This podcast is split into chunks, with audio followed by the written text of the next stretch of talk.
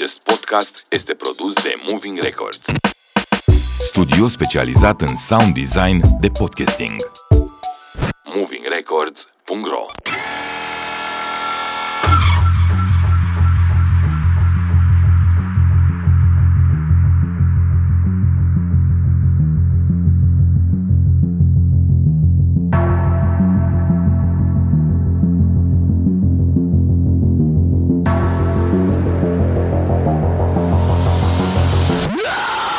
Salutare și bine v-am regăsit hurduchesterilor.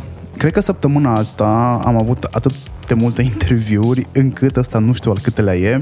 Ne apropiem clar de 100 de podcasturi deja, asta mai bine zis de 100 de episoade pe Hurduchest. Cred că e cel mai consecvent proiect pe care l-am avut vreodată. Se fac imediat 2 ani de zile de când îl țin. Wow. Uh, da, așa zic și eu. Ai un timbru vocal foarte ușor de recunoscut. Uh, mă aștept ca oamenii să te recunoască doar dacă nu-ți văd, nici mai, nu trebuie să-ți vadă numele în titlu, nu trebuie să vadă Avi Cicirean, Brand Minds. Uh, foarte puțin cred că te mai asociază pe tine cu activ sau cu și radio. cu vocea de la radio. Și cu vocea de la radio, dar pentru mine ești o voce inconfundabilă. Ai un Mulțumesc. timbru foarte... Dacă stau să te ascult multă vreme și mă concentrez doar pe timbrul tău vocal, mă lași puțin să mă scufund în teleenciclopedia. Atât de bun mi se pare Ai, timbrul ce tău. tare, deci asta este... Pe asta n-am mai auzit te enciclopedia. Da, poate vrei să prezint ceva despre păsări. Nu, eu vreau să prezentăm... Mă rog, branding-ul e o pasăre rară până la urmă și cam tot ce faci tu e o pasăre rară. Deci tu o faci deja, fără să-ți dai seama. Da, da cred, că, cred că la început și ne-am dat seama ce facem, doar că, uite, pe parcurs uh, s-a cristalizat din ce în ce mai mult. Ei, ok, noi suntem oameni de brand, asta facem. și până așa a apărut și numele de Brand Minds. Mă rog, voi aveți mai multe branduri în portofoliu. Um, o să ne concentrăm pe tine înainte de toate. Cine, care e brandul tău personal? Că mai devreme ziceam că din punctul meu de vedere top of professional life e să te recomande cineva doar pentru că ești bun, dar fără să pună mâna exact acolo că ești bun. Să intri în mentalul colectiv că ești bun. La ce ești tu bun? Cred că eu sunt foarte bun la a conecta oameni și a inspira oameni. Um, acum uh, 25 de ani când am început noi cu muzica și eram super mega pasionat, trăiam, visam muzică, mâncam muzică, era, muzica era totul. Uh, ne-am dat seama de ce facem treaba asta. Știi, când am întrebat într-o zi, bă, de ce facem noi, ce, de ce ne-am făcut noi trupă? Și am dat seama că voiam să inspirăm oameni, să facem pe oameni să se simtă bine. Uh, la fel cum facem și cu uh, Brand Minds, la fel cum facem cu toate celelalte lucruri pe care le avem noi aici sub umbrela Brand Emotion, uh, inspirăm oameni și ajutăm brandurile ca să se pună în valoare. Îți ziceam și mai devreme și am mai zis-o multora, inclusiv Dani Fințescu care te salută, Îl salut. Uh, da, de ce n-a venit și el? De ce n-a venit și el? Că el lucrează la murdar în momentul ăsta. Uh, vorbeam cu el și cu alții și le ziceam că există două persoane cel puțin, uh, cumva în area mea de activitate, care au făcut reconversie profesională fix cât erau pe val. Unul ești tu Da. Uh, și celălalt este Vali Bărbulescu. Și Florin de la HiQ. Și Florin de la HiQ, exact. Și Mihai de la HiQ. El mi s-a Mihai părut, e mie pilot. mi s-a părut, Mihai- Mihai a ieșit asta mi se, total, păi da. da. da, asta înseamnă reconversie profesională. Mihai a zburat literalmente. Mihai, Mihai. Dar mai sunt mulți, mai sunt care, uh, cred că de la Gaz pe Foc, cred că... Uh, sau, Andrei- Sunt, uh, And, cred, uh, Andrei Roșu. Andrei Roșu, așa. Așa. Uh, și tot de la Gaz pe Foc mai era tipul care era medic stomatolog, care... Ăla mai slăbuț. Nu, mă, nu mai știu. Mă rog, toți erau slăbuți. Nu mai știu, eu nu mai știu cum îl chema, dar mai sunt, mai sunt câțiva care, care au făcut super mega treabă, dar și Andrei face super mega treabă. Uh, Eu, eu mă gândesc la tine și la uh, Borbulescu pentru că sunteți în raza mea vizuală constant, adică mi-acaparați din atenție.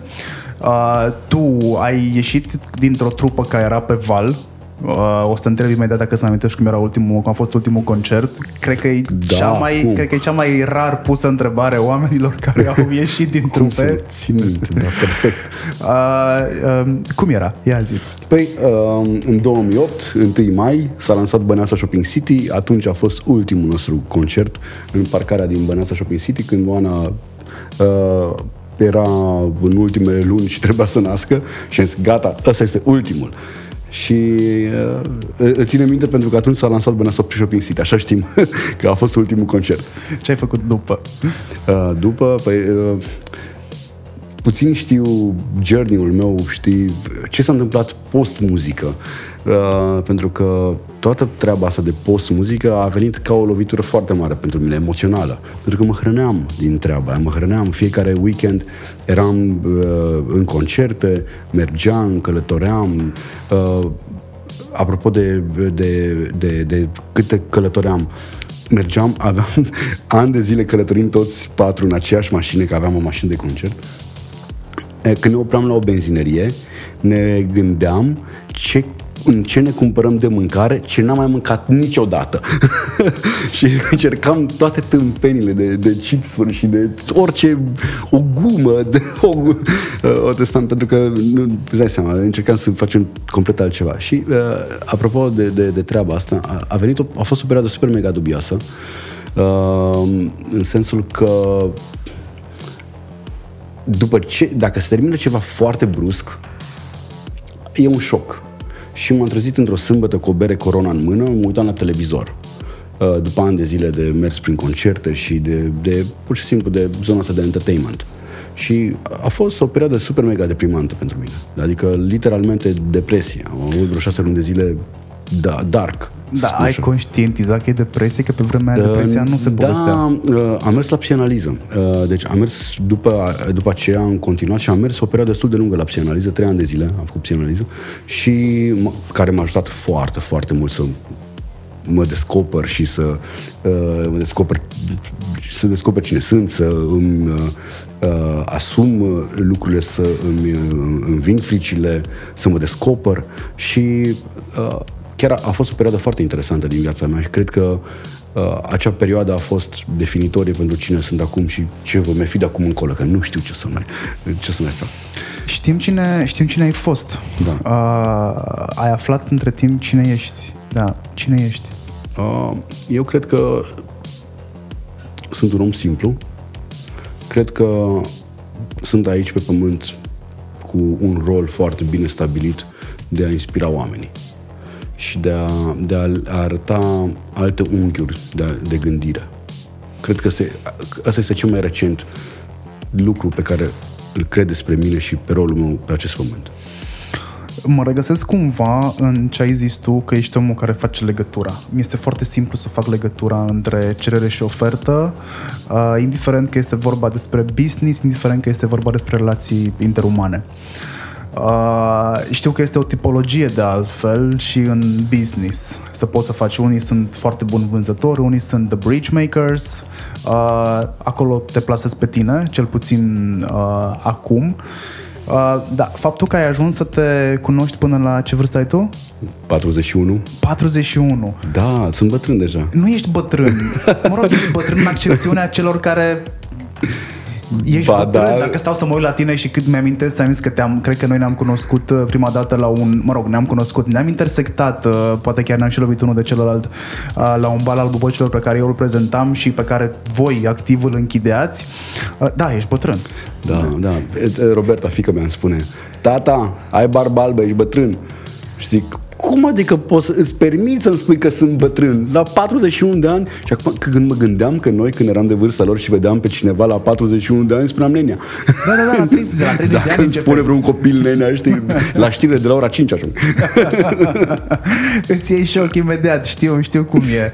Uh, dar dezvoltarea asta pe care tu ai cunoscut-o în ceea ce te privește pe tine, o văd de altfel și în business. Cât la sută în business slash businessurile pe care le prezidezi, cărora le-ai pus temelia, cât la sută din tine să le găsești în ele? Păi este parte din ADN-ul meu. Toate au o parte din ADN-ul meu. Fie că este zona de reclame, fie că este zona de muzică, de producție muzicală, fie că este zona de evenimente, fie că este zona de consultanță. Mai nou uh, sunt și profesor de branding la ASE și în Aman, în Iordan. Uh, adică cumva toate au elemente comune cu cine sunt eu și cumva uh, și pe uh, prin, prin prisma asta doresc să le mulțumesc și colegilor pentru că mi-au oferit încrederea și că cred în visul ăsta al meu sau uh, visul nostru comun, că deja este ceva comun în care, în care suntem cu toții implicați în, într-un vis foarte frumos. Și uh, chiar vreau să le mulțumesc pentru toată încrederea care mi-a oferit-o. Văd că am intrat de o jumătate de oră aici la tine în birou. Da. Uh, ai, simt cultura aia organizațională la care aspiră toți după ce au citit Tony Haish. Mm. Știi, cumva cumva o simți aici, miroase a cultură organizațională. Uh, să știi că, uh, uite, chiar dacă noi am pornit ca o agenție de publicitate acum 16 ani, în 2005, când am înființat firma, uh, și eram one-man show, eram o singur angajat CEO. Să te întreb dacă ai învățat să vorbești la plural deși tu erai singur sau nu? Păi ne-am, înmul- ne-am înmulțit pe parcurs, uh, doar că uh, un, lucru, un lucru am avut, uh, un lucru am avut uh, apropo de cultură organizațională. Au fost mai multe etape și mai multe crize în, în companie. Noi nu știm ce înseamnă să muncim în echipă. Nu ne-a învățat nimeni. Nimeni nu ne-a învățat cum să conducem o companie. Nimeni nu ne-a învățat cum să vorbim cu oameni. Nimeni nu ne-a învățat cum să, pur și simplu, să, să lucrăm. Și am învățat. Deci pentru, pentru mine și pentru toți colegii noștri a fost un proces de learning continuu împreună. Când am văzut că avem probleme, am chemat doctorul în, în firmă și ne-a recalibrat. Am avut un consultant, acum 2 ani de zile am avut un consultant din America, Tim, uh, pe care l-am adus și a stat cu noi o săptămână pe lună, patru luni de zile, o săptămână pe lună, ca să ne învețe să muncim în echipă. Pentru că uh, noi toți eram I-shape people, oameni foarte, foarte buni pe, pe, pe domeniul lui, doar că nu, nu știam să lucrăm în, în echipă cu toții. Fiecare își vedea de tascul lui și la revedere. Și am învățat să fim T-shaped people acum. Și văd că s-a schimbat foarte mult și uh, uh, vin cu drag la birou în fiecare zi. Și uh, cred că și ei, sper că și ei. Uh, uh, și eu te știam pe tine, am aflat ulterior uh, de Andrada Borda, care da. este în echipa ta. Da. Uh, mulțumesc, Andrada, pentru uh, mail-urile pe care le-ai schimbat cu mine pentru întâlnirea asta și pentru telefoanele date. Și pentru customer support-ul pe care mi l-ai dat uh, când Brand Minds anul trecut s-a întâmplat în online. Uh, ți-am povestit că a picat conexiunea și Andrada, da. sigur Andrada a fost pentru că uh, îi recunosc, am un defect profesional, recunosc foarte ușor timbru vocal. Da. Uh, uh, Andrada e un om bun. Eu, știu pe Andra- bun. eu știu pe Andrada de, din Cluj. Da. Uh, cum ai dat de Andrada? Cum dai de oameni well, buni? Uh, dacă, dacă Andrada este și partener cu noi în, în companie, începând din uh, acest, uh, în, de fapt din decembrie anul trecut, este și partener uh, și uh, în primul rând uh, și ei trebuie să-i mulțumesc pentru toată încrederea care mi-a oferit-o și împreună am reușit să facem toată treaba asta ce, ce o vedeți azi aici. Iar legat de, de, de eveniment, de, de, de Stai, nu mai, nu mai țin minte întrebări. Cum găsești oamenii buni? Ah, cum găsesc oamenii buni, scuză-mă. Eram acum, eram în film, am intrat în filmul cu, uh, cu, cu firma. Cu, a plecat uh, de la uh, Andrada da, pentru că era uh, exemplul deci, cel mai apropiat. Cei mai, cei mai uh, adică, de fapt, cred că 90%, cred că până acum cred doar două anunțuri de, de recrutare am pus, în rest vin oamenii către noi. Și uh, așa, așa a fost, pur și simplu. Și Andrada a venit la noi, mi-ar plăcea să lucrez cu voi, să fac parte din echipă. Și mulți, mul, mul, mulți alții. Se întâmplă asta peste tot. Da, Doar cred, la tine cum, cum reușești să-i atragi pe ea mai buni? Sau da. care e rata de vreau să lucrez uh, și care e rata de rezist? Cred că uh, partea asta de, de cu, cu rezistul Uh, aici cred că e partea cea mai grea. Nu partea de onboarding e cea mai grea. Pentru că sunt o persoană demanding. Uh, mi-am dat seama că cu suficiența nu, nu putem să facem performanță și noi ne considerăm aici niște atleți care se pregătesc un an de zile să joace finala campionatului mondial. Pentru că deja Brand Minds nu mai este ceva așa, campionatul, uh, uh, liga, liga profesionistă, ci este, suntem în campionatul mondial de conferințe. Iar noi un an de zile ne pregătim pentru acest campionat. Și dacă vedem din perspectiva asta, fiecare zi, fiecare antrenament, fiecare lucru pe care îl facem duce către un, un succes, către succes. Uh, gândești foarte pragmatic pentru un artist. Da, cred că, cred că cred că am învățat prea mult deja. Că încerc să gândesc mai abstract deja și uh, chiar dacă zona artistică înseamnă să fii cât mai flower power, mie asta mi-a fost cel mai greu, să mă lupt cu mine ca să mă disciplinez. Bine, mie mi se pare că ai fost un om de business inclusiv când uh, compuneai pentru activ, pentru că uh, dacă îți mai amintești tu, mă rog, n-ai cum să nu-ți amintești, uh, se întâmpla la mare în fiecare an Liberty Parade. Da, da, da. Tu ai compus uh, imnul. Da, noi uh, eram tot timpul, noi am avut un avantaj. Niciodată nu am făcut noi de unii singuri. Pentru că ne-am dorit tot timpul să avem colaborări în care uh, am, uh, am realizat următorul lucru. Cu cât sunt mai mulți oameni smart la o masă, cu atâta rezultatul este unul pe măsură. Imaginează că e ca și cum mai face un featuring uh, Timbaland, să vede cu Eminem și cu Jay-Z. N-are cum să iasă piesă proastă, știi? Și atunci scopul nostru comun era să, să scoatem o piesă bună să inspirăm uh, oamenii, să, să aducem uh, joy și să, să aducem uh, fun. Uh, și aproape la fiecare uh, proiect, la fiecare et, et, în, fie, în fiecare etapă, am lucrat cu alți oameni. Dacă la primele, uh, primele piese am lucrat și cu George Hora, Uh, și George a avut un impact foarte mare asupra noastră. Uh, cu băieții de la 1, Uh, ei au făcut parte din, din tot ecosistemul, după care cu băieții de la Play and Win, and so on, cu Optic, cu toată gașca, cu Connector, cu Smiley, de, de exemplu Radio Killer Vala, prima piesă Radio Killer e făcută împreună cu noi. Știi? Adică noi am fost în mai multe proiecte. Niciodată n-am fost frontul, pentru că ne interesa rezultatul final. Și poate, poate cartea lui Stephen Covey, uh, The Seven Habits of Highly Effective People, primul capitol de acolo mi-a definit cumva viața. Begin with the end in mind. Știi? Adică să-ți imaginezi de ce faci treaba asta. Și așa e și cu o piesă. Când te apuci, de, de, te, apuci să, te apuci să faci o piesă, să imaginezi, wow, trebuie să fie așa, așa, așa. Și toți oamenii care vin, uh, uh vin pe lângă, uh, unii vin cu idei foarte bune, unii uh, așa, cu idei medii și tot timpul încercam să avem un rezultatul foarte bun. Tot timpul ne-am focusat pe rezultat. Practic ai descris viziunea unui antreprenor sau viziunea sau comportamentul pe care trebuie să aibă un antreprenor. Încep asta ca să realizez asta. Da. Why? De, de ce faci asta? De ce crezi tu că dau greș în momentul ăsta o bună parte dintre antreprenori? Ce le lipsește? Wow, le lipsește why-ul? Mm, nu cred că why-ul neapărat le lipsește, ci eu cred că cel mai mult uh, uh lipsește gândirea uh, macro. Uh, noi, cum ți-am spus, noi am uh, început acum uh, 2 ani de zile uh, Bucharest Business Institute, un proiect în care exact asta ne-am propus, să aducem educație de business de afară, astfel încât să uh, învățăm și să facilităm accesul la informație ultra mega premium uh, pentru, pentru antreprenori. Ca să vadă și alte uh, moduri de, de lucru.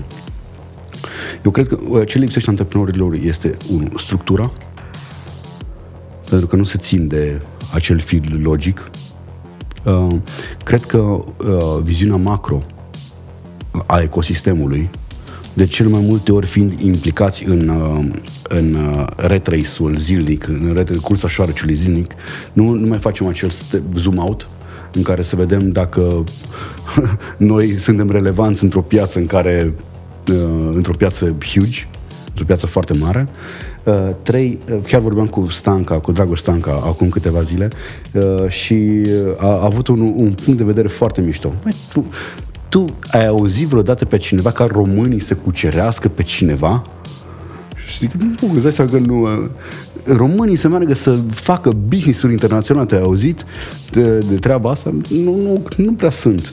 Și ce păi da, dar să vină din mindset ăia de afară, când au 17 perechi de, you know? Mm-hmm. exact. La fel sunt ca noi. Nu au alte resurse. Poate au mai mulți, poate au poate mai mulți bani, poate altă, puțin altă piață. Dar că și noi de aici putem să pornim niște proiecte mari. Cred că ajungem, sau mai bine zis, ne întoarcem puțin la ce ai zis tu, că tu nu ești uh, confortabil cu suficiența. Uh, noi plecăm cu mindset-ul de suficient. Că așa am fost Bă, nu educați nebunesc. de societate. Uh, suficientul ăsta pentru mine, pe care, mă rog, în viziunea în care l-ai tu, pentru mine este egal loc călduț. Niciodată n-am putut sta la loc călduț. Bă. Ori a trebuit să fie foarte frig, uh, să mă motiveze. Cum e, la, cum e aici la mine în birou? Nu, la tine în birou e chiar ok. Uh, uh, da, lui Avi, uh, lui Avi nu-i place căldura. El, uh, el se simte bine în tundră. Deci când, când intră colegii la mine în birou și vai ce frig e aici la tine, zic nu, așa e, așa trebuie să fie. Uh, pentru, pentru mine, ori e rece, ori este foarte cald, că trebuie să fac ceva să ajung în, în, în punctul de confort, știi, în punctul ăla termic care vara este menționat de meteorologi. Uh, și în momentul când ajung acolo, ceva nu-i bine. Nu Da. mai e că mă Uite, plictisesc acolo. Uh, Există o tipă foarte tare și îți recomand dacă, dacă vrei să explorezi puțin zona asta, de S-curve se numește uh, curba creșterii uh, într-o corporație și profesională, curba creșterii profesionale. Uh, Whitney Johnson o cheamă pe tipă, o tipă de la Harvard și explică exact fenomenul ăsta. Uh, când te apuci de ceva, e foarte greu. Adică ai nevoie de, de foarte mult efort ca să devii bun în ceva. După care mergi, mergi, mergi, mergi, mergi, mergi, mergi, mergi, până când se transformă într-un fel de S, ajungi în top, după care eh, mergi în jos. Deci cei mai mulți oameni iau decizii ca să schimbe ceva exact când sunt sus în top. Pentru că s-au plictisit să facă treaba aia zilnic. Iar când ar fi uh, să ducă mai departe legacy-ul, tot ce au construit ei ani de zile, ei se lasă și merg, ori își schimbă jobul, ori merg și caută alte, uh, alte m, cumva, uh, cum să mă exprim mai bine, uh, alte hobby-uri, alte distracții. Știi, cu cuvântul distracție pentru mine nu înseamnă distracție să, It's să fun. having, having fun. Distracție pentru mine înseamnă ca să mă distragă de la de la, De la- de la ce faci. De la ce, ce faci. Și e, sau se apucă de alte tâmpenii. Dar nu se gândesc, ok, acum am ajuns la nivelul ăsta de competențe, sunt beton pe treaba asta, let's go further. Hai să ducem mai departe. What, what's next? Și E o discuție pe care am avut-o fix acum două săptămâni uh, cu Robert, Robert Catei. da, Robert, uh, foarte mișto, Robert. Da. Um, ai auzit Robert, iar te-am menționat și a zis și Avi că ești mișto. Da, am avut, am avut și cu el un podcast acum vreo 2-3 Doi ani. Cam așa, da. Așa este. Uh, am avut o discuție fix pe asta, că a, atât eu cât și el, uh, eu am cam renunțat la tipologia asta de a ajunge în vârf și a mă plictisi și uh, am senzația că, ok, acum știu majoritatea lucrurilor pe care trebuie să le știu despre segmentul ăsta, hai să schimbăm acazul. Să facem altceva. Să mai adăugăm pe T-shape încă ceva. Uh, și vorbeam cu Robi despre chestia asta că nu e un mindset ok. Adică nu, nu e ok să, uh, să ajungi acolo sus, după care să te plictisești și să zici, na, bine, deci cine mai vrea să vină după mine? Să ia, luați voi de aici, că eu mă apuc de altceva, că nu mai am chef să fac asta. Uh, și acum, având discuția asta cu tine, îmi dau seama că, da, e o problemă pentru majoritatea oamenilor. Asta este problema oamenilor creativi. Eu m-am luptat cu mine ani de zile, ani, să mă disciplinez și să, să mă țin de, de, de acel fir logic. Fiind o fire creativă, în fiecare zi îmi vine altă idee. Da. Și parcă asta mi se pare de 10 ori mai bună decât aia de ieri. Și mergi, construiești și la asta, și la asta, și la asta și ești complet defocusat, complet burned out, complet... Uh, Dar cred că dacă ești conștient de tine, uh, asta e un lucru bun până la o anumită vârstă, inclusiv profesională. adică mă faci bătrân. nu, mă gândesc la mine acum, că sunt ușor egocentric, chiar și în discuția cu tine. Uh, mă gândesc că Mă rog, profilele sunt asemănătoare. Uh, de asta sunt și foarte jovial și, băi, știi, sunt jovial. e E jovial. jovial. Uh, profilele sunt asemănătoare pentru că regăsesc aceleași distracții, adică m-am luptat și eu foarte mult cu mine să fiu uh, concentrat pe o singură cale Uite, și... Vezi acolo în spatele tău neonul? Da, e focus, l-am Focus. văzut direct cum am La- intrat pe hol. L-am pus acolo special în fiecare zi să fiu focused. Deci, deci dacă nu ești focus, e nasol. Este, o confirm pe propria în piele, că vei ajunge la un moment dat, exact cum ai ajunge într-un loophole uh, din care nu te vezi ieșit și intri în depresie. Că tu, de fapt, nu finalizezi absolut nimic. Ai foarte multe idei, muncești foarte mult, într-adevăr muncești, te pui foarte mult uh, energie, ba mai mult, angrenezi și alte forțe exterioare care să te ajute și, de fapt, rezultatul este zero. Ei, nivelul de frustrare pe care îl ai as a creative este de două ori mai mare decât al unui om căruia nu i-a ieșit, nu știu, șanțul drept când a săpat da. cu...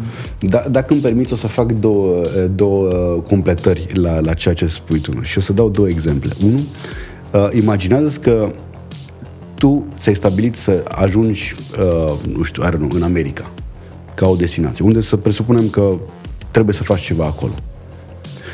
Și nu spui GPS-ul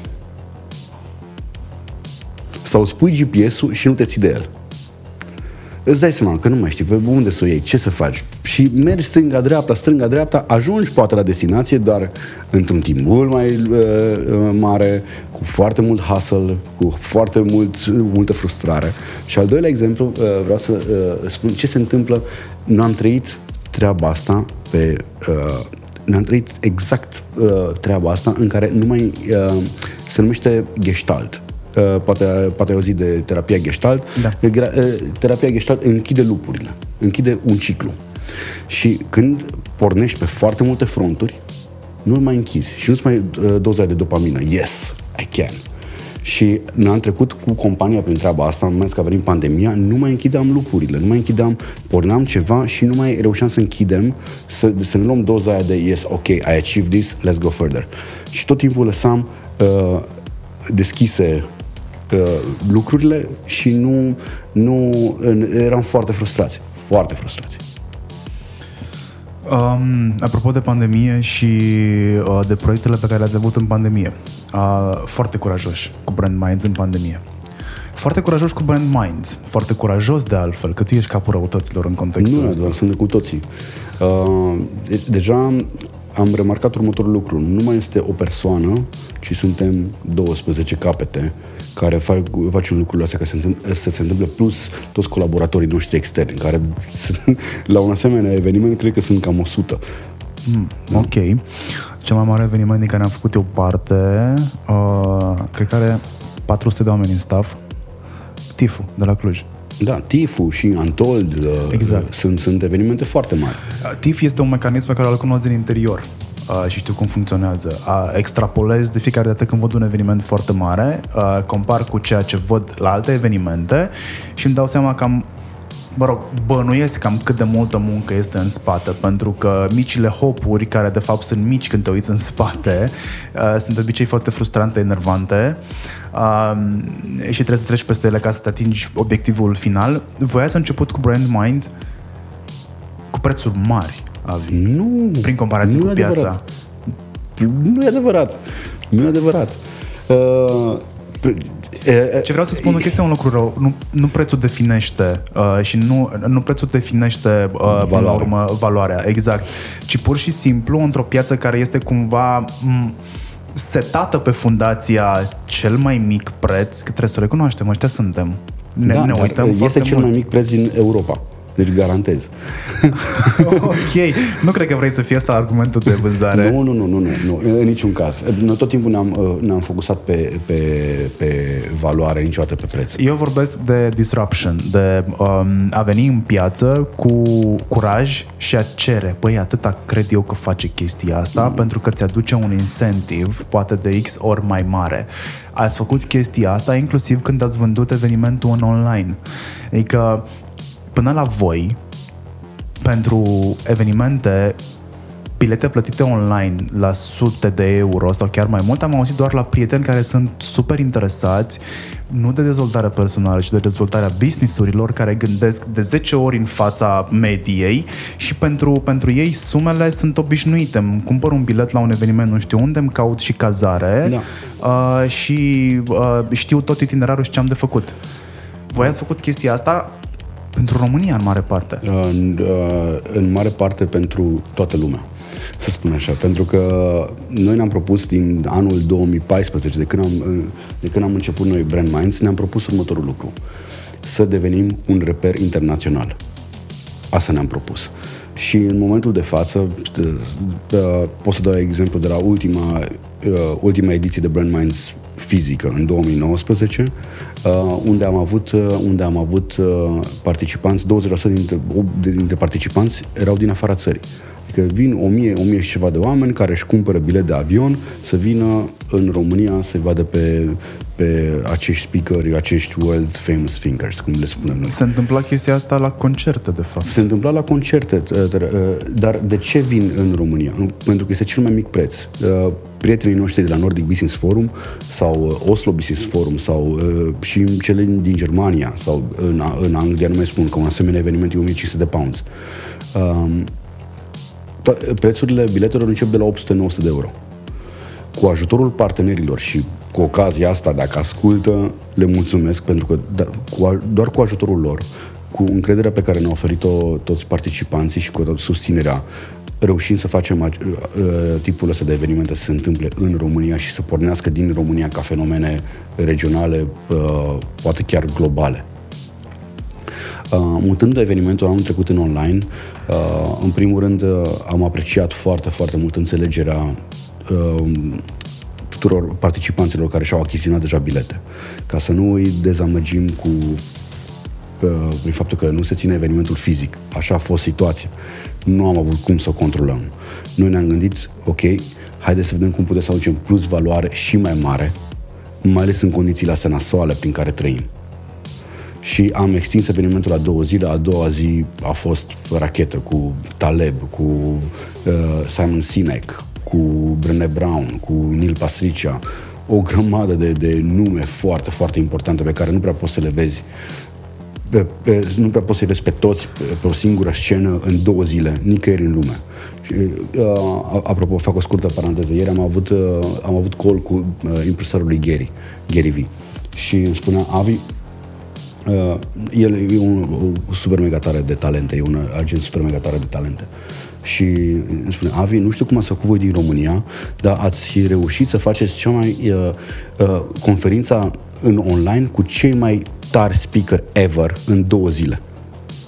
Și am zis, ok, da, nu știu că ce se mai întâmplă prin America pe la voi pe acolo, doar că, na, probabil așa este. Am avut și o, niște pro, mici probleme, respectiv, na, faza cu serverele celor din UK în primele două, trei ore de la eveniment. A fost, a fost un testing și am învățat foarte, foarte multe. Ai puțin, deci practic atunci când lumea a început să arunce cu pietre în voi și eram într-o întâlnire și îmi suna telefonul în draci, uite-te la Brand Minds, uite-te ce șoiau. Asta a fost exprimarea și ți-am zis da. în decembrie când ne-am întâlnit în mm-hmm. magazin. Da, da, da. Uh, și practic v-au picat niște servere da, care ce s-a întâmplat? Fără partiu. Da, uh, noi, deci, ca, ca, deci asta este paradoxul paradoxurilor din lume. Uh, în momentul în care am decis, ok, hai să ajutăm pe oameni, hai să le oferim inspirație în situațiile astea uh, nasoale, pandemii, cu așa, măcar să venim cu o sursă de inspirație, cu o sursă de joy, să ducem speaker ăștia mișto. Uh, am mutat evenimentul în online, l-am extins pe, uh, la două zile, iar tuturor participanților care deja aveau bilet cumpărat, le-am mai dat încă un bilet gratuit. Deci, uh, eu au avut un bilet gratuit extra, plus uh, acces la două zile de eveniment, respectiv trei zile și pentru masterclass-ul lui Martin dacă aveau, uh, eveniment, dacă aveau bilete business. Uh, în momentul în care am decis lucrul acesta și Simon Sinek și managementul Simon Sinek, managementul Brené uh, Taleb and so on, uh, au venit, au zis, ok, venim, nu e nicio problemă, se rezolvă, uh, s-au sincronizat, și-au sincronizat toate agendele, să vină în aceeași zi toți, e foarte complicat. Dar până la urmă am reușit să facem treaba asta și uh, am zis, ok, what's next? Hai să vedem pe ce platformă mergem. Uh, în toate rec- uh, recomandările și toate cunoștințele noastre pe care le-am avut, uh, i-am abordat uh, și uh, am, am avut ocazia ca să vorbim cu cei de la All in the Loop, o companie din UK, care au făcut până acum eveniment de 100.000 de oameni. Deci au avut literalmente eveniment pentru Organizația Națiunilor Unite, evenimente foarte mari, large scale, uh, unde au unde au infrastructură, unde au tot. Pentru că am zis că nu vrem să riscăm fiind și primul eveniment în online. Și ce paradoxul. Și ăsta e paradox, da. Și în primele două, trei ore, pur și simplu, uh, uh, serverul lor au crăpat, adică literalmente, dead. dead. Și asta s-a întâmplat. Și Da, îți dai seama. A doua zi am migrat către platforma prietenilor noștri. Care a doua zi? Că cred că ați migrat peste noapte. Peste noapte, da, deci a fost... Asta a dormit în noapte? Nu. Nu, cum să, cine să doarmă? Uh, deci, că, acum uh, ești o persoană tehnică, nu știu cât dintre ascultătorii tăi sunt puțin Le tehnici. explicăm. Uh, pentru a migra și a face integrare cu platforma asta de ticketing pentru 10-12 mii de oameni, cu o platformă complet nouă, care nu are API, Aoleu. uh, pentru că platforma prietenilor noștri de la Nordic Business for Umbrella nu are integrare API cu uh, third party ticket sales. Pentru persoanele care nu sunt tehnice, API, imaginați-vă că este poarta de intrare, cheia de Bridge-ul. intrare exact într-un, în, într-o nouă casă formată din coduri, practic. Deci trebuie să o apuci uh, cumva cumva trebuie să o ap- Practic ce ați făcut voi, ați lipit o gumă pe spatele Da. uh, blatului de... Dar nu, e- nu există așa ceva. De dacă ar fi record mondial la uh, setat platforme Lasă-i uh, câștigat. viteză, nu cred că există așa ceva. Deci în momentul în care am văzut că le-au căzut serverele, am migrat atunci pe, pe Vimeo. Aveați backup? Știați de Uh, Vimeo am că o avut să fie? backup, doar că uh, ce s-a întâmplat? Deci, noi am avut backup uh, la backup. A- a- Aveam, uh, după ce au căzut toate serverele, am zis ok, trimitem toți oamenii pe site uh, și cu codul biletului am pus, uh, cu, am pus uh, uh, cum se cheamă, playerul de Vimeo, care aveam Vimeo Enterprise, care ducea un număr nelimitat de oameni. Doar că în secunda aia au intrat peste 25.000 de oameni pe serverul nostru și ne-au dat jos și serverul nostru, serverul de eveniment, propriu zis. Hai puțin, au intrat vreo 10.000 mai mult decât trebuia. Da, pentru că au intrat și alții curioși ca să vadă ce se întâmplă. Oh my god. Da. S-a Da. dublat totul. S-a, du- totul s-a dublat triplat. Am învățat foarte multe în toată experiența asta. Nimeni nu s-a gândit la treaba asta. Adică, cel puțin, noi nu am fost o companie din IT. Nu este o scuză. Doar că mi-am dat seama că cine face acum un eveniment online este în altă industrie. Da, ești în broadcasting. Ești, nu, ești în IT, nici măcar broadcasting. IT. Ești o companie de IT. Dacă îl faci la nivelul pe care îl faci, la, ca- la care ai făcut tu, mă rog, slash voi, ați Da, făcut voi, e, e broadcast. Că noi am luat-o exact ca broadcast. Emisiune mișto, live, totul în realitate virtuală, doar că nu apuci să vezi acel show mișto dacă nu ai infrastructura. când nu te folosești, într-adevăr, da, când nu te folosești de platformele pe care le ai deja, uh, canalele, Facebook, uh, YouTube sunt deja clasice, mai faci eventual și un live în Instagram care nu îți aparțin, ai nevoie de serverele tale și da, deja combini, eu aș zice că te duci în broadcasting, bagi și TV, bagi și IT Și și ai, da, deopotrivă da, da. și organizarea de evenimente, ești 3 în 1. Ești 3 în 1, da. Uh, nouă ne- pot să spun așa, pentru că, uite, apropo de unghiuri, știi, să vezi uh, niște, niște flow-uri în, în, în uh, flow. Nu, hai să zicem, uh, lucruri care nu te aștepți, pentru că te bazezi pe un third party și îți iei aia de pe cap. Normal. Știi? Pentru că te bazezi, ok, totul e în regulă. De-aia faci outsourcing. Și de asta faci out- outsourcing pen- și cu oameni competenți. Uh, și n-am mai, n-am mai stat să, să nu neapărat să-i controlăm, că nu aveam cum să-i controlăm sau ceva, pur și simplu să uh, să, să vedem din unghiul de IT what if-urile alea, știi? If-urile alea când Da, da, da, faci da, o da. programare If then, then, then. if then, știi? Să vedem ce se întâmplă. Și am învățat foarte multe. Uh, și lucrul, lucrul pe care, pe care vreau să, să fiu humble și să fiu recunoscător și să le mulțumesc nu din toată inima, cu, cu tot respectul uh, pen, pentru toți participanții și pentru partenerii noștri. Uh, pentru că au crezut în noi și cred în continuare în noi. Uh, și am învățat un lucru. If you fail, you're not a failure. We, we did our best. Echipa noastră a dat 1000% ca să reușim ca să facem un asemenea eveniment, fie în online.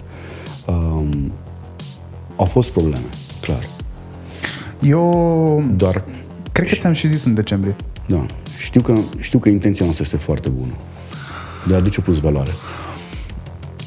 Când am văzut, am ieșit din întâlnire, uh, după ce mi-au sunat telefoanele, uh, am uitat să văd la ce se întâmplă și la mine în, uh, la mine în bulă, pe englezește era un shitstorm la adresa voastră. Da. Uh, Am analizat așa sporadic cam tot ce se întâmplă și am tras o posibilă primă concluzie. Zic, Dacă nu se redresează, și nu o scot din PR, s-ar putea să li se cânte prohodul acum.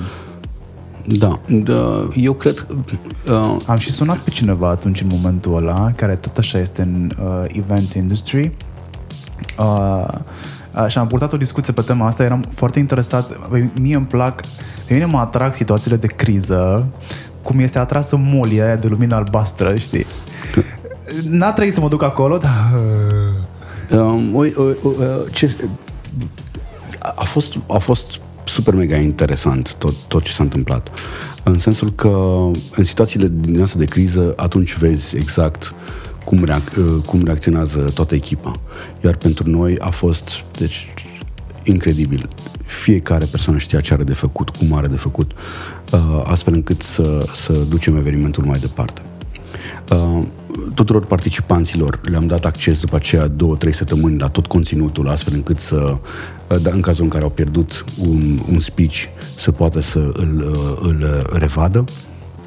Um, și am migrat a doua zi pentru platforma, în platforma de, de cea, în a doua platformă. Uh, a doua zi a mers beton totul și totul a fost în regulă. Uh, ulterior, uh, în a doua zi, nu s-a mai simțit nimic uh, din hate-ul pe care da, l-ați luat uite, în uite, da, uite, ceea ce, uh, apropo de, de, de treaba asta de hate, pentru că tu ești în media, înțelegi fenomenul.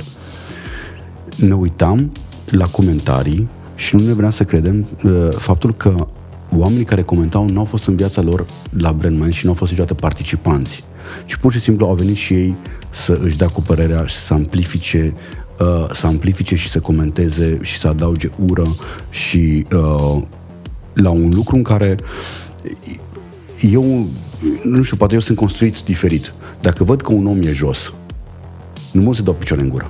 Eu mă să-l îl întreb, te pot ajuta cu ceva? Adică e altă abordare. Și uh, nu mă așteptam ca uh, niște oameni care n-au fost la eveniment sau nu știau despre ce este vorba să, să fie pe, pe zona asta de, de, de nu neapărat de hate, să, să își dea cu părerea. Uh-huh. Uh, și am, am învățat foarte multe din experiența asta. Mm, voi ați aplicat imediat după, din punctul meu de vedere, uh, uh, tactica bunului simț. Eu o numesc deja tactică a bunului simț mm. pentru că mi se pare că e foarte rar. Uh, îl, îl găsesc foarte rar, mai ales în business. Uh, și cred că totul, dacă faci totul cu bun simț și cu simț de respect, uh, ai, ai, ai respect pentru cel care a plătit, ai respect pentru cel Respectul pe care l-ai avut enorm. în minte, o redresezi. N-ai cum să nu o redresezi. Uh, iar voi ați venit inclusiv și a zis, da, e greșeala noastră, noi asumăm. Uh, cum mi-ai zis și acum, că n-am uitat chestia aia. Uh, chiar discutam pe tema asta cu Roxana. Uite, bă, cum și-au revenit ăștia peste, așa, dintr-o dată și-au revenit uh, la, la tot. Uh, și ba, chiar ați dat mai bine după. Uh, știi, uh, eu cred că următorul lucru. Oamenii care vin la evenimentele noastre sunt niște oameni smart. Adică sunt niște oameni care deja au depășit un anumit uh, nivel de judgment. Mergi la, da exemplu, mergi la hotel, nu le merge check-in. Nu okay, faci criză, nu, faci criză, se întâmplă să faci și criză. Uh, nouă ni s-a întâmplat de mai multe ori în care n-am putut să fac, să fac plata de la bancomat. Pentru că pur și simplu nu am, am mai mers sistemul. Sau se întâmplă, ă, nu poți să-ți faci check-in în aeroport. Mi s-a întâmplat și treaba asta. Adică pur și simplu cade sistem, pur și simplu se întâmplă. Se poate întâmpla. Dar știu următorul lucru, că intenția oamenilor ălora a fost una bună să ne ajute. Adică nu cred că cineva și-ar fi, ar fi făcut ceva cu intenție astfel încât să, să tragă o țeapă sau să fie un scam sau să... Știi? Cred că prima zi în care s-au întâmplat nefericitele a fost, de fapt, dezamăgirea um, pe care la care oamenii probabil nu se așteptau pentru că standardele cu care voi ați obișnuit majoritatea oamenilor uh, au fost foarte high. Și cred că uh, cred că e ca atunci când ți se ia curentul în mijlocul unui meci foarte important pe care tu vrei să-l urmărești. Exact. E, și s-a întâmplat. Exact, știi? și cred că asta s-a întâmplat. Nu m-am gândit niciodată la paralela asta, dar s-ar putea ca asta să fi fost. Și automat n-ați fost, a fost compania de electricitate de vină și de, de fapt... Dar nu contează cine Nu e de vină, contează, că- tot lanțul pentru tine da, e de nu vină. contează. Cel mai mult, cel mai rău îmi pare faptul că uh, oamenii nu au avut experiența pe care le-am promis-o. Și cumva suntem responsabili pentru treaba asta și am încercat cumva să compensăm prin uh, uh, to- mai ales uh, și în pandemie și situații financiare grele pentru, pentru foarte mulți dintre, dintre antreprenori și dintre participanții noștri. A fost un, un cumul de, de mulți factori care s-au adunat acolo. Uh, dar un lucru e clar. Intenția contează. Ți-am dat exemplul, uh, ți-am dat exemplul la uh, acela. Uh, când un om cade pe stradă, ne- necunoscut, eu primul lucru mă duc să-l întreb, te pot ajuta cu ceva? Nu mă duc la el, bă, ai căzut pe jos, tu ia două picioare în gură. Dacă tot ești acolo. Da, da. Dacă tot să nu uităm de ce am venit. Știi? Uh, nu, în continuare, mă rog, continui să faci uh, să faci lucruri chiar în pandemie, iar acum te pregătești pentru uh, o chestie care e un business strategy masterclass. E masterclass doar pentru că se poartă numele de masterclass Nu, nu. sau e masterclass în În- adevăratul în adevărat. sens al cuvântului și uh, vii cumva cu o persoană care nu e populară în România. Uh, de ce te-ai apucat să faci chestia asta? Uh, știu că lucrezi de foarte multă vreme la ea. Cine e persoana pe care o aduci și de ce? Uh, Ca, hai să nu, să nu, să nu, acum deja bă, așa mi-ai, mi-ai pus toate întrebările astea, parcă sună a reclamă. Uh, da, hai să zicem, e podcastul meu și facem reclamă. Uh, noi uh, am început uh, acum trei ani de zile un nou proiect care se numește Bucharest Business Institute. Da. Și rolul nostru în acest proiect era să aducem profesori renumiți uh, de la facultăți de, a, de afară care să ne învețe cum să facem business, să, cum să aplicăm niște frameworks, cum să gândim în situații de criză, apropo de, de situații de criză, cum să luăm decizii mai bune, and so on. Și Costas trebuia să fie primul invitat, uh, primul invitat pentru Bucharest Business Institute. Uh, și trebuia să fie un eveniment pentru 20-30 de persoane, in person și that's it. Am decis ca să-l aducem acum uh, sub cadrul uh, uh, uh, în cadrul Brand Minds pentru că acum oamenii au mai mare nevoie ca oricând ca să-și recalibreze business-urile. Este o nevoie foarte mare. Și vom, uh, până în momentul de față sunt peste 300 de participanți, sunt uh, top manageri din companii, uh, majoritatea sunt, uh, uh, sunt CEOs sau GMs. Este un eveniment mult mai nișat pentru oamenii care iau decizii și care trebuie să ia decizii mai bune. Ce înseamnă masterclass? Masterclass, noțiunea de masterclass, cum o știm noi din, din alte surse, uh, uh, este puțin diferită față de ce înseamnă masterclassul în, în adevăratul sens al cuvântului. Aici vom avea uh, o zi întreagă, respectiv șase ore de conținut full, cu interacțiune cu, cu speakerul, împărțit pe grupuri, unde se explică niște concepte clare pe care le poți aplica mâine să-ți îmbunătățești business-ul. Când am început noi uh, să, uh, să creăm evenimentele Brand Minds, mi-am propus următorul lucru. Fiecare om care vine la evenimentul nostru să-și recupereze banii pe bilet din minim 3 idei pe care le primesc acolo. Și 100% sigur livrăm cel puțin 3 idei. La fiecare Rămâne doar eveniment. să profite fiecare de ele. Acum, na, da. contează, contează foarte mult. Adică sunt mulți factori. Sunt mulți factori.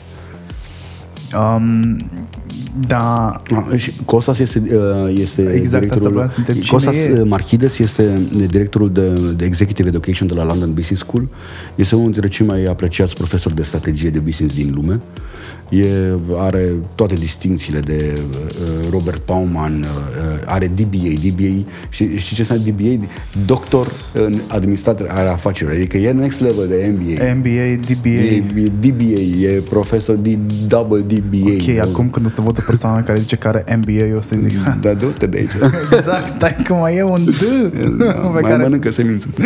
exact, exact. Eu am auzit de, am auzit de, Costar, de Costas Marchides uh, datorită vouă. Uh, l-am auzit într-un dintre spoturile de la radio Uh, până la urmă, asta mi-a și făcut clopoțelul să sune, pentru că noi eram restanți cu interviul ăsta de ceva vreme și am zis, bine mai că pun pe telefon acum, dacă tot aud uh, spotul vostru la radio cu masterclass-ul, zic, cred că e un semn, trebuie să, trebuie să te sun. Uh, și am dat un Google să văd cine e și am zis, ok, uh, aveți atenția mea cu ocazia asta. Da și celor care ne ascultă că o fi sunând ca un uh, promo moment că nu, ți-am zis, e podcastul meu, așa că îmi permit să fac ce vreau în el. Uh, eu vă recomand să dați pe brandminds.live, cred că, și o să găsiți acolo informațiile de care aveți nevoie pentru masterclass-ul ăsta.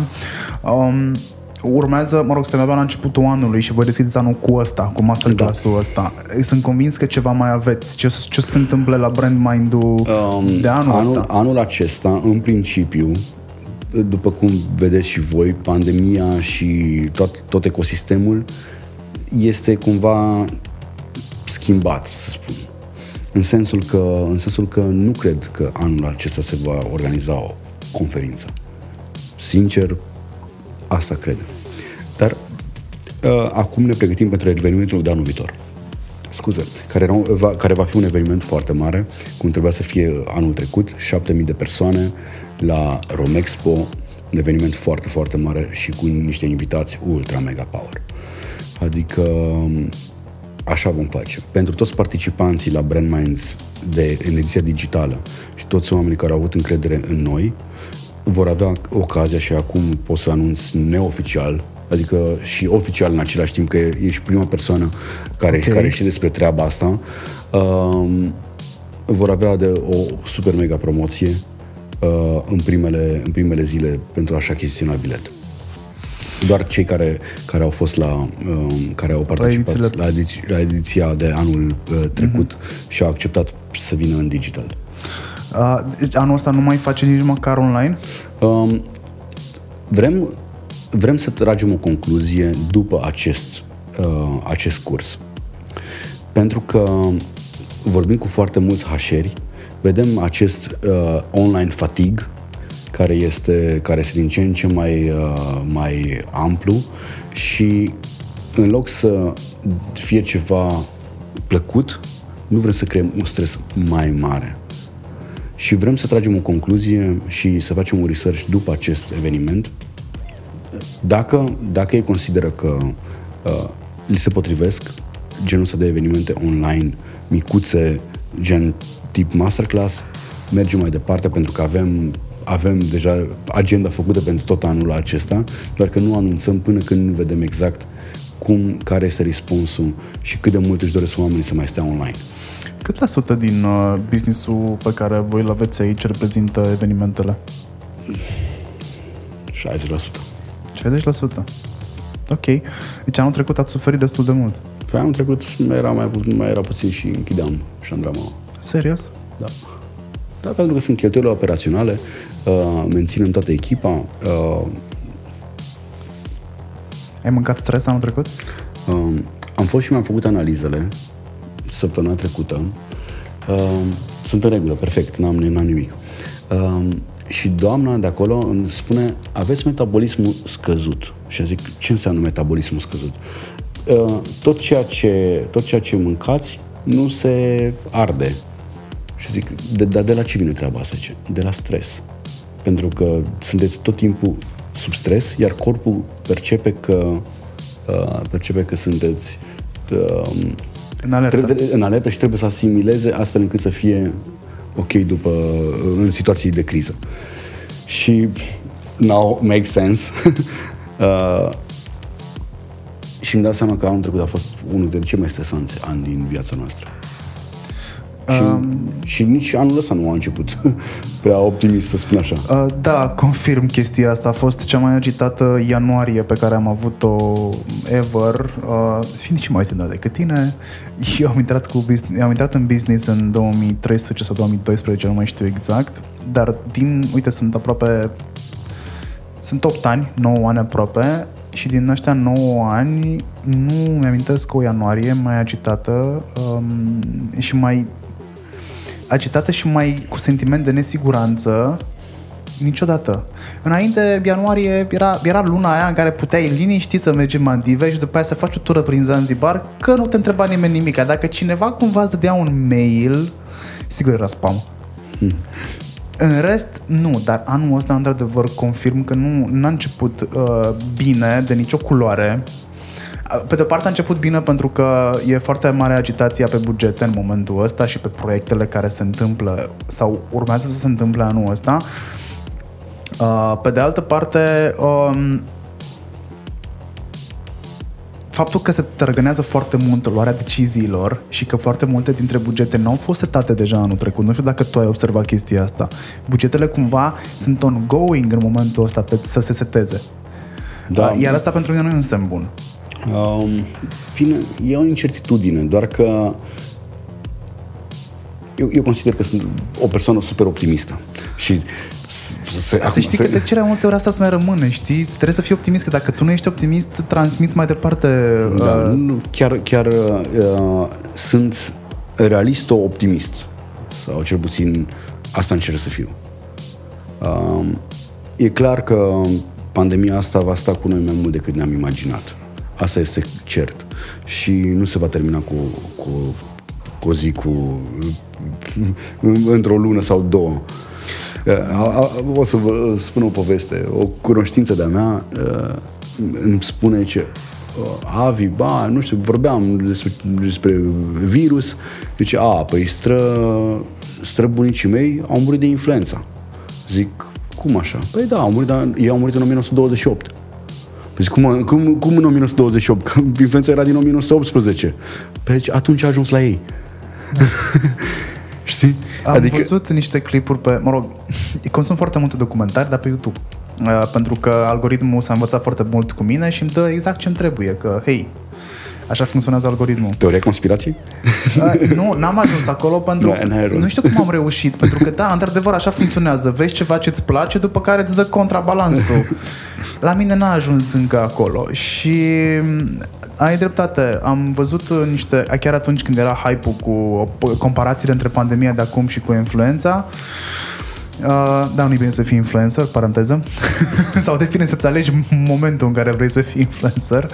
Uh, într-adevăr, nu s-a terminat uh, într-un an, 2, 3. Uh, nici eu nu cred că se va termina. Eu, eu cred că anul ăsta o să fie tot sub semnul uh, restricțiilor și probabil jumătate din anul viitor N-ai cum, nu există capacitate de producție pe vaccin odată. Doi, campaniile de informare pe vaccinare și pe uh, efecte secundare adverse și așa mai departe.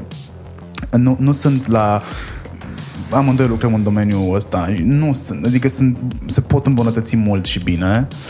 Uh, iar până la urmă știi vorba de rata de adopție, de onboarding care mănâncă nervii fiecărui antreprenor până la urmă, știi, on onboarding-ul și noi avem de lucru worldwide la onboarding. Noi, nu știu, comparăm cu Israelul sau comparăm cu țările care sunt mai mici și au alt mental. Uh, cum, uite cum se vaccinează ăia. Bine, de dar stai că Uh, un lucru, uh, un lucru uh, noi trăim în universul ăsta, al nostru de aici, nu ne dăm seama cât de, uh, chiar dacă România este o țară mică și gen, să spunem așa, cu care nu se acord, gen că nu are atât de mare influență, Bucureștiul este uh, orașul cu, cu, pe locul numărul 10 ca număr de locuitori din toată uh, Europa, including Russia, incluzând Rusia. Uh, București este mai mare decât Milan, de exemplu, uh-huh. uh, ca, ca populație. Ca și, densitate. Uh, și ca densitate și ca număr de locuitori.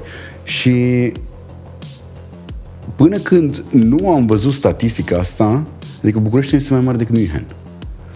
Ok, uh, n-am prevăzut-o pe asta. Da, adică și de multe, decât multe alte orașe. Singura chestie pe care am putut să o compar la București, după ce m-am mutat din provincie, practic din Cluj, și petrecând o perioadă prin Timișoara, așa, pasager, tot ce am înțeles eu uh, dintr-o comparație orașele astea versus București este că Cluj, spre exemplu, poate fi cel mult un cartier din București. Ce, cel mult Da, un, un cartier mai... Mai departe nu m-am dus cu înțelegerea să văd, ok, hai să raportez București la Miu, da. exemplu. Și asta îmi spuneam că e destul de greu, adică nu e chiar atât de simplu ca să vaccinezi o populație întreagă sau să, că nu e un orășel micuț unde ai făcut rost de o mie de vaccinuri și la revedere. Uh, va dura ceva. Și dacă vedem tot așa, zoom out. Știi? Da, exact. trebuie, trebuie să facem de mai multe ori zoom out. Că imaginează că ești cu o, o lentilă macro da, pentru, da, pentru fotografia asta, eu am băgat-o și știi, cu o lentilă macro. După care trebuie să, să schimbi obiectivul ca să poți să surprinzi toate imaginile. Trebuie să facem mai des zoom out. Um, ce crezi tu că se va întâmpla din punct de vedere antreprenorial? Uh, pentru ești foarte conectat la ce se întâmplă, inclusiv uh, tehnologii pentru viitor apropiat, adoptate acum sau uh, mai târziu, mai târziu înseamnă probabil următorii 10 ani, cam, cam asta înseamnă târziu, cam asta e orizontul. Uh, 10 ani foarte timp. târziu. Uh, da, la cum se mișcă lucrurile uh, și cum crezi că se vor derula toate? Unde crezi că se va duce inovația în ritmul ăsta? Uh, cercetarea? Că noi până la urmă marketingul, comunicarea, brandingul sunt deja strâns legate de uh, elementele astea, cercetare, da. inovație, că noi nu prea mai avem pe ce să ne mulăm în momentul ăsta, decât la noile tehnologii și la noile descoperiri științifice. Um, E o întrebare super mega lungă și nu știu dacă mai e bandă. Oh. mai schimbă caseta. Mai avem 12 ore în care putem să mai schimbă caseta. uh, am avut acum 2 ani și ceva sau 3 ani am avut ocazia ca să merg la Singularity University la, la, în America la NASA. Și am stat o săptămână la, chiar la baza NASA din, de, care era dezafectată, dar acolo s-a ținut, uh, s-a ținut cursul. Și a fost ceva foarte, foarte interesant. Um, tehnologia va schimba complet cine suntem. Și am mai spus asta și în alte interviuri.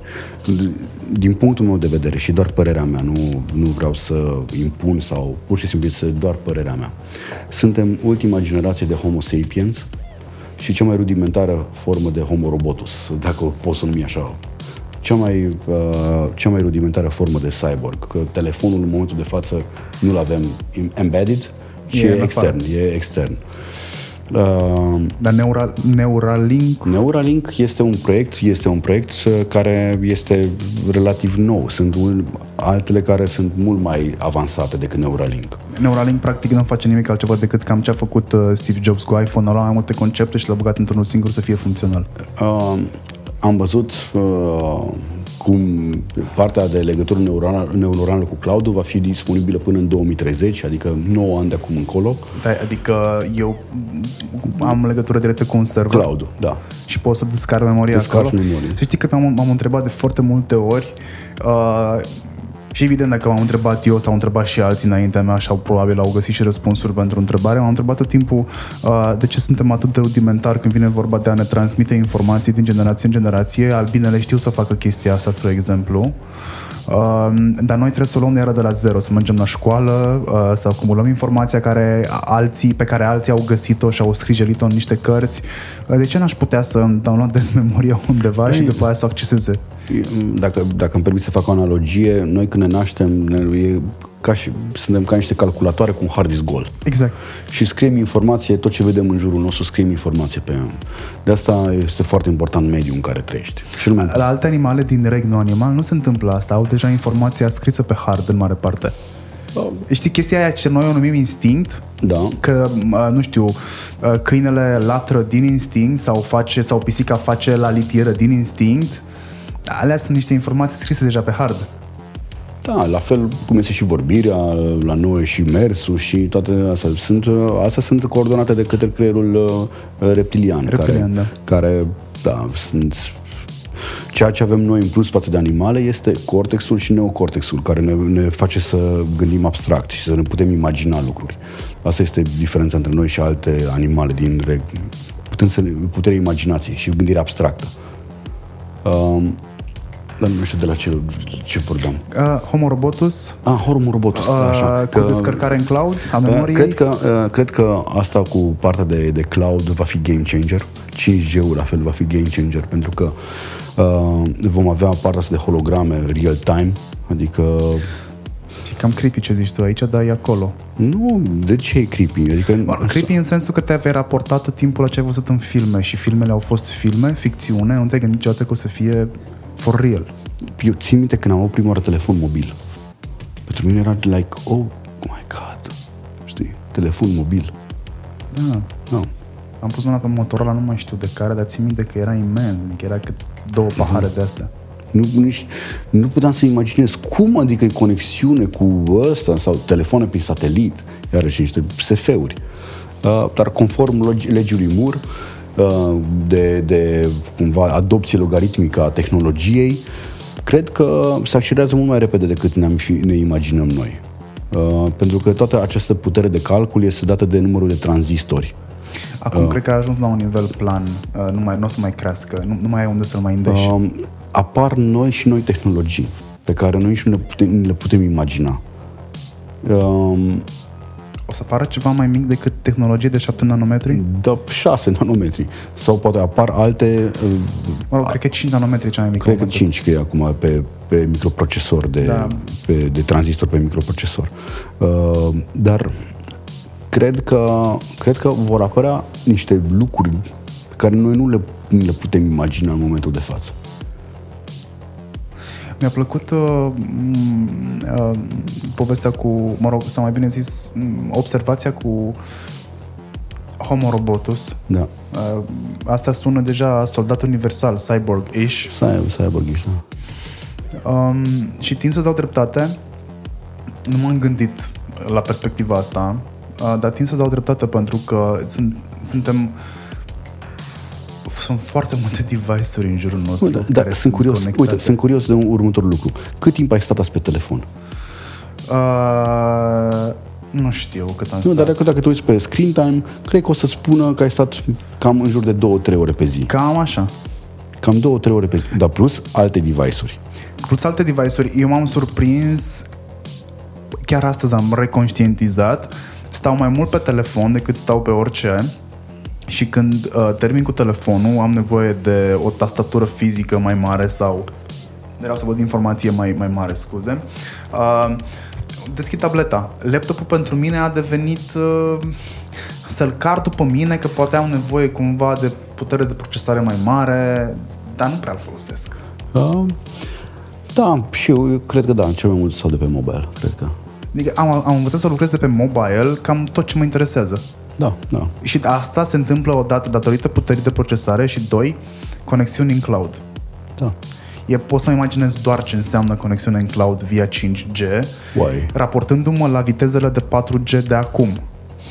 Uh, gândește că vei avea conexiune gigabit cu cloud E, e unheard. Da. Uh, și se vor dezvolta, atunci se, atunci se vor dezvolta uh, evenimentele digitale cu tot felul de holograme, cu tot felul de experiențe Ready Player augmentate, One. augmentate și uh, virtuale. Că de asta uh, toți ne, ne întreabă de ce nu faceți eveniment în realitate virtuală. Zic, nu duce bani, nu există așa ceva.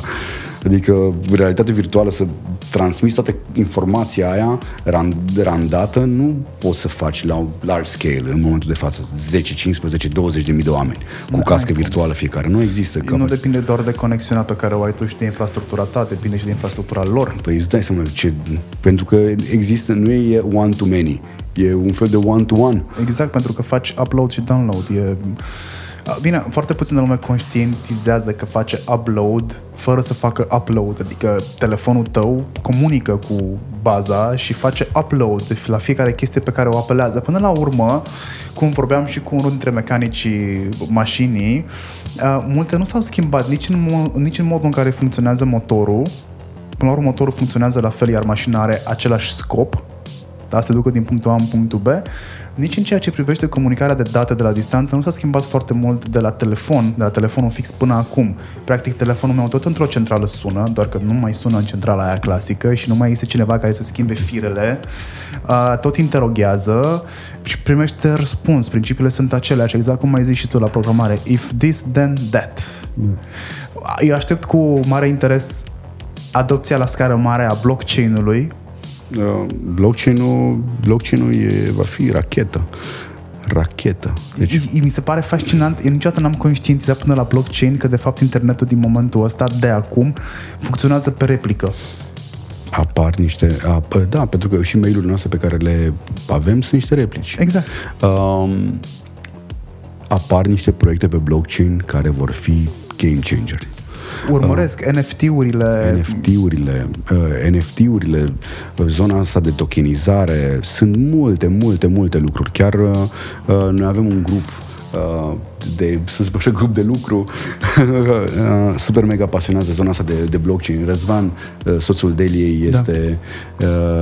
Răzvan Munteanu este super mega pasionat și este, eu îl numesc de Crypto Voice în, în România și de Blockchain Voice pentru că sunt, dacă ne raportăm la, la cripto, doar, este doar un mic element da. față de, de ce potențial are, are toată, toată treaba și uh, noi discutăm destul de des, aproape săptămânal, des, to- despre toate proiectele care apar și apar unele care sunt foarte, foarte tari. Se, de- se rezolvă foarte mult. Pe mine m-a dat pe spate prima dată când am auzit de proiecte, adia, mă rog, proiecte dezvoltate pe tehnologie blockchain, m-a dat pe spate ideea de smart contract. Ah, da. Adică să translatezi ceva, uh, uh, o posesiune care să nu mai existe la mine fizic, să existe la tine fizic, dar fără să pună nimeni mâna pe ea. Da, am văzut niște proiecte ultra mega tare. Apropo tot de, de faza asta, e tot un fel de smart contract, dar e NFT. Intrăm super mega de, uh, tehnic și nu știu dacă deja aici, de, aici, aici, până aici s-a a ascultat lumea podcastul. Ideea este, ideea finalului ăstuia este că uh, am lăsat exact povestea cu hai să vedem, hai să vedem ce o să vedem până la urmă și da. ce o să se folosească că dacă suntem aici la masa asta, că eu consider că suntem toți la masa asta, sutele da. oamenii, mii de ascultători pe aici, uh, am venit aici să învățăm ceva și să ne punem întrebări. Dacă am auzit acum de blockchain și nu știm ce la blockchain, fugim repede în online să vedem da. ce la blockchain. Mă, mă bucur foarte mult că au apărut și, apropo de exchange-uri, exchange-uri de cripto și în România, cum este LDV, cum este proiectul Eldrond, da. mă zic de băieții de la, băieții de la Sibiu, care au făcut super mega, mega treabă. Uh, blockchain va fi și va sta cu noi de acum încolo. Deci eu cred, uh, au făcut băieții de la LDV uh, prima criptomonedă, proiectul prima criptomonedă. Eu cred cu tărie că fica mea va avea doar criptomonede. Păi noi suntem, noi în momentul ăsta funcționăm pe puncte. Da. Banii din conturile noastre sunt puncte. Sunt niște, banii sunt o convenție. Exact.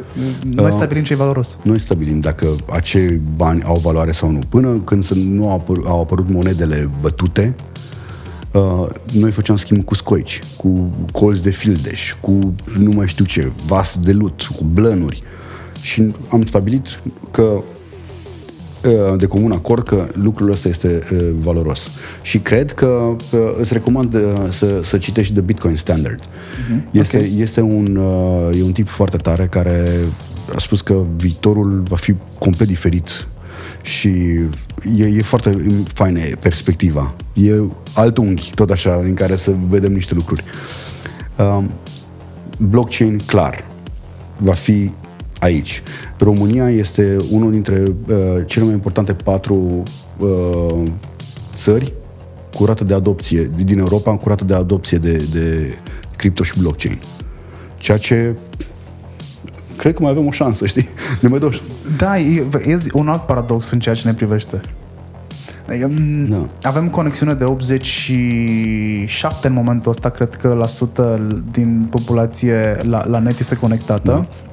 Da. Uh, vorbim despre deja clișeicele toalete în fundul curții, care ocupă o mare suprafață din uh, procentul respectiv și Totuși, în egală măsură, suntem early adopters cam la majoritatea tehnologiilor uh, care apar repede pe piață. Pentru mine e un paradox, nu o să mi-l pot explica niciodată. Uh, singura explicație pe care am găsit-o și e plauzibilă este de ce avem internet de mare viteză la preț ridicol. Ia uite, te vezi toate cablurile astea Exact. pe afară, urâte? Da, știu. Tu știi Deci- de ce nu se mai bagă în pământ? Pe ar cădea... Nu mai știe cine ale cui sunt. Pe ar cădea uh, tot internetul în, toată, în tot uh, București. E o explicație pe care am găsit-o și este plauzibilă. Că, long story short, doar Romtelecomul dădea internet pe vremuri și dacă voiai persoană fizică să te racordezi la net, singura ta șansă era să te racordezi la o firmă, la un SRL care putea să cumpere de la Romtelecom. Iar băieții, că au fost deștepți, noi am fost tot timpul obișnuiți cu workaround-uri. Iar workaround-ul pentru a avea net, știi povestea? Nu. A fost SRL-uri care să se înțepe în țeava de la Romtelecom, care era singurul importator de uh, internet în România și apoi au apărut firmele de apartament care au devenit firme în toată regula, care dădeau internet de la cartier. bloc, la kvartală și așa mai departe.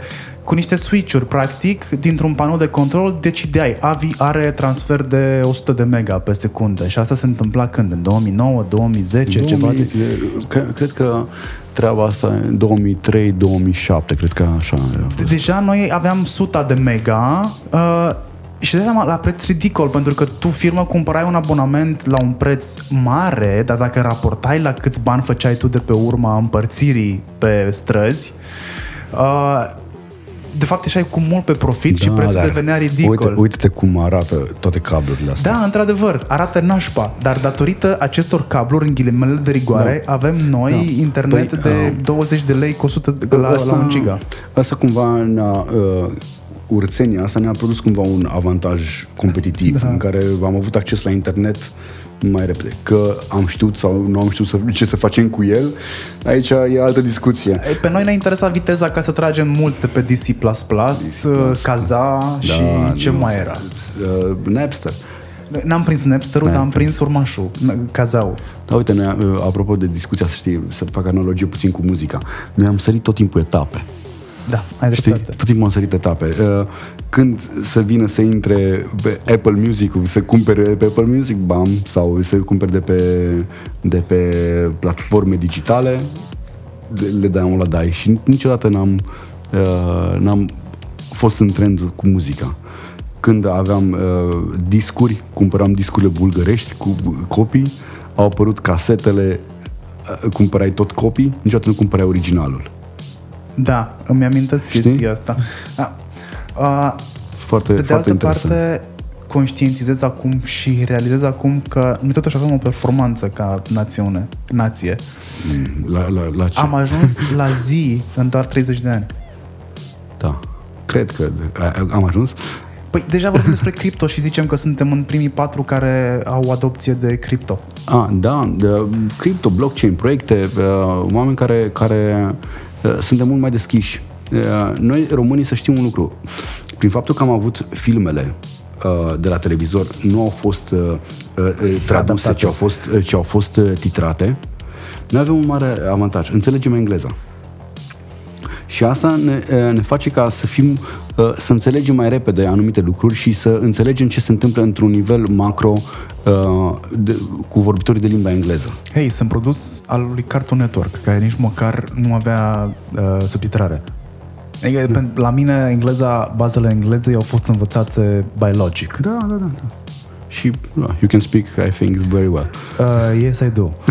Uh, am învățat în clasa 7, de fapt, cum se scrie engleza. În rest, pentru mine era așa, o limbă fonetică, dar înțelegeam. Da. Și asta este un, s-a transformat într-un mare avantaj a nostru ca români. Pentru că înțelegem mai repede un ecosistem.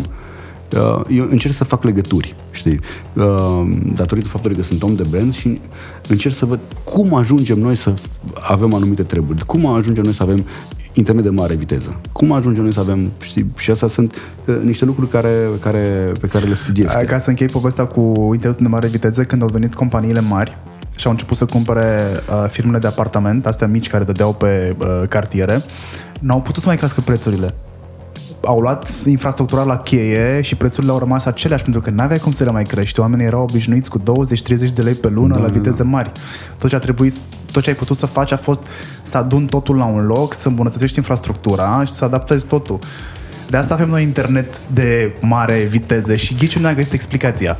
Într-un articol din New York Times acum câțiva ani, Uh, și foarte mișto explicat. Eu sunt una dintre persoanele alea care a tras cabluri de pe un bloc pe altul. Uh, aveam un prieten care și-a rezultat un business uh, de genul ăsta și pentru că îmi doream foarte mult să ajungă internetul și la mine acasă, am zis, dude, te ajut să tragem cablul ăla până la mine, ma să ajungi mai repede cu el. Stăm în discuția asta de o oră și 19 minute deja, n-am da. planificat-o să fie atât de mult, totul s-a întunecat în jurul nostru.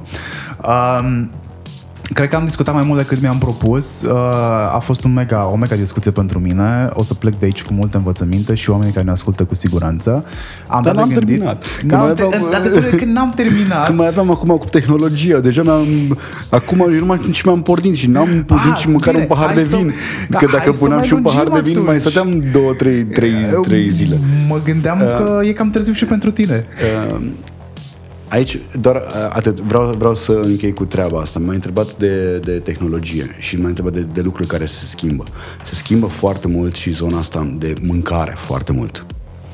Care, kitchens. Uh, mâncarea va fi se va schimba foarte, foarte mult. Tu te referi la mâncare pe bune? Pe bune, da. Nu la modul în care, nu la modul în care nu, ne comandăm? Sau... Nu, nu, nu. Mâncarea propriu-zisă, cu printere de mâncare, cu niște lucruri foarte interesante ce vor apărea în viitor vrei burger acasă, ți-l printezi. Am văzut asemenea proiecte. Foarte interesante. Ok, este asta am văzut-o, cred că și dată în Space Odyssey. Probabil. Foarte multe au resemblance cu filmele SF. Uh, se schimbă uh, uh, complet tot ce înseamnă partea de energie. În 5 ani de zile, energia pe care o avem noi în momentul de față, date de fossil fuels, de date de, de, de uh, partea asta de, de, de da, de fossil fuel, să spun așa, se va, se va schimba complet. Și vom vedea o rată de adopție către mașini electrice foarte, foarte mare. Foarte, foarte mare. Vom vedea un, un, un, un paradigm shift un, uh, în uh, tot ce înseamnă partea asta de transport. Vom vedea uh, paradigm shift în tot ce se vede în partea de longevity și medicină. Acolo vor fi cele mai multe uh, cele mai multe de uh, inovații. inovații. Vedeam, uh, uh, am vorbit cu Peter Diamandis, am, am avut ocazia să-l cunosc pe Peter Diamandis și ei au un fond de un miliard, se numește Bold Capital, un miliard de dolari, doar pentru zona asta de uh, uh, biotech. Deci, nu știu exact cum să scriu un miliard de dolari. Da, da, cu multe zeruri. Cred că, cred că sunt câte? Șapte. Sunt, nu, Șapte. nouă. Nouă? Nouă zeruri. Milion, milion. Da, nouă zeruri. Ok, dacă, dacă bine voi, dați-ne un mesaj. Uh. Um, și da, sunt super mega optimist pentru că trăiesc sau trăim cea mai tare perioadă a omenirii de până acum. Trecerea de la, de la era informatică, deci ne-am prins, ne-am prins deja uh, două uh, perioade importante partea de uh, partea de uh, eră, uh, industrială, informatică și acum noua eră care se dezvoltă de acum încolo în care o să fie complet, complet altceva. Um, în toată viziunea asta sefeistică, da? noi ne autodistrugem? Nu cred. Nu vom trăi mai mult. Adică noi suntem cam prima generație care putem să trăim peste 100 de ani lejer, așa... Trebuie să fac referire din nou la un alt film. Așa, a omul bicentenar? Mai ții minte filmul? Nu, nu, nu, nu mai știu. Care Era robotul care a trăit, mă rog, a avut o viață normală și a trăit multă vreme, câteva sute de ani. E cu Robbie Williams în rolul nu principal. Mai știu, nu mai știu. Îți recomand să-l cauți, o să-ți placă. Okay. E clasic deja. Um, e, e, trebuia să întreb asta cu ne autodistrugem sau nu, că totul era prea roz, știi? Și... Nu cred, nu. Asta cu autodistrusul, până la urmă, nu tehnologia ne distruge, tot noi am face. Noi, da. Uh, și nu cred că, eu cred că în toate, toată treaba asta apar din ce în ce mai mulți oameni cu intenții bune de a duce omenirea mai departe, de a duce uh, rasa umană la următorul nivel. Nu știm care va fi un, următorul nivel, nu știm dacă va fi bine sau... Pentru că, ipotetic vorbind, uh, evoluția ce înseamnă? Să faci niște lucruri care să ducă, să pingă mai departe rasa umană. Trăim deja mai mult, suntem mult mai sănătoși, avem dinți în gură la 40 de ani. Exact. Adică lucruri de bază, știi? Care până acum 100 de ani nu le aveam. Uh, nu ne mai mănâncă lupul, nu mai mor de frig iarna, uh, suntem safe, Ba chiar ne, ne permitem chestii de care nu avem nevoie, adică astea sunt chestii da. de, de bază de care povestești tu și ne-am depășit de mult nivelul de... Și acum putem să mergem în altă zonă, în zona de artă, în zona abstractă, în zona de gândire abstractă. Uh, cu gândire lineară uh, nu poți să ajungi pe Marte. Nu, n-ai cum. Trebuie să gândești abstract, să-ți imaginezi anumite treburi. Așa este. Da, uh, atât, gata. Pe final de interviu uh, te las să dai oamenilor care ne ascultă un mesaj, uh, ceva eventual de gândit Uh, exact ca după un film bun, că vorbeam de filme și am vorbit și de cărți. Știi? Sunt filmele uh. bune și cărțile bune sunt alea care te țin încă acolo conectat, chiar dacă nu mai ești la ele. Pot să, pot să vă spun care este mantra mea. Mantra mea este I'm here to create a better world. Ceea ce vă urez și vouă. Să creăm o lume mai bună prin toate lucrurile pe care le facem. De la cum vorbim cu apropiații, la cum luăm decizii și cum uh, facem partea asta. Tot îmi vine să vorbesc în engleză. Vorbesc în engleză, oamenii ne ascultă și în engleză. Uh, gen partea asta de shaping the world. Știi? Adică cum formă, că nu știu cum să traduc treaba asta. E în puterea noastră și în comportamentul să nostru lumea. să modelăm exact lumea, uh, aș zice, după valorile pe care le avem. După, da, și după să facem niște lucruri accordingly. Adică dacă poți să nu fi nesimțit, nu. hai să nu fii. Știi? Dacă poți să uh, inspiri pe cineva, fă Dacă poți să ajuți pe cineva, fă De, în egală măsură, dacă ai fost nesimțit, e ok să-ți ceri scuze că ai fost nesimțit și ai conștientizat chestia asta, că e ok să faci asta. E ok. Da, e da. chiar indicat. Uh, Avi, îți mulțumesc foarte mult pentru o oră și jumătate de discuție. Tudor o să aibă ceva de, de editat. Ah. Dacă n-am vorbit cu să mai bip. uh, totuși, probabil că următoarea discuție pe care o vom avea în viitor uh, o să depășească două ore, că am avut și interviuri de peste două ore. Ah. Doar că acum e destul de târziu și nu te-aș ține că poate vrei și să mergi tu acasă la, la familie. Îți mulțumesc încă o dată pentru timpul pe care mi l-ai acordat, uh, pentru explicațiile pe care cred că nu le-ai mai dat nicăieri despre ce s-a întâmplat uh, la Brand Minds anul trecut. Nu. Chiar ești în premieră. Uh, așa sunt eu mai norocos. vă vă mulțumesc foarte mult că ați ascultat și episodul ăsta de Hurduchest. Um, de avi dați pe net, e atât de pe, simplu. Pe net, cred e, e, e suficient. Dați Sau... pe net. Cine vrea să dea de tine să ajungă la tine, sunt convins că va ajunge și sau va, va la cursurile de la ASE. Exact, sau mergeți la cursurile de la ASE sau, veniți, sau mergeți la uh, masterclass-ul uh, despre care tocmai am povestit. Dacă aveți uh, sugestii de invitați noi pe care ați vrea să-i ascultați, de subiecte noi, nu ezitați să mi le ziceți în privat sau în public. Dați podcastul ăsta mai departe. Uh, aici nu e cu subscribe, e doar cu follow. Ba, e și cu subscribe aici. Da și subscribe, da și steluțe, da și review-uri, inclusiv pe Apple Podcast dacă sunteți acolo. Marian Hurduca sunt eu și invitatul meu a fost Avi Cicirean. Bye, bye. Ciao. Acest podcast este produs de Moving Records. Aici se lucrează pentru Murdar. Deci podcasturile astea au ajuns noile manele să moară mixul. Acesta este Murdar, primul podcast de ficțiune din România. Hurducast. Na, e meseria mea de bază pe care n-am zis-o nicăieri în niciun interviu până acum. Opa, uh, să-l rog pe Tudor. Podcastul lui Fințescu. Așadar, uh, avem uh, șase ediții anterioare. Topul la bula mea cu Dan Fințescu. La Moving Records compunem, mixăm, masterizăm. Tu hai cu vocea și o idee mișto. De fapt, știi ce? Hai doar cu ideea. O facem noi să sune bine. movingrecords.ro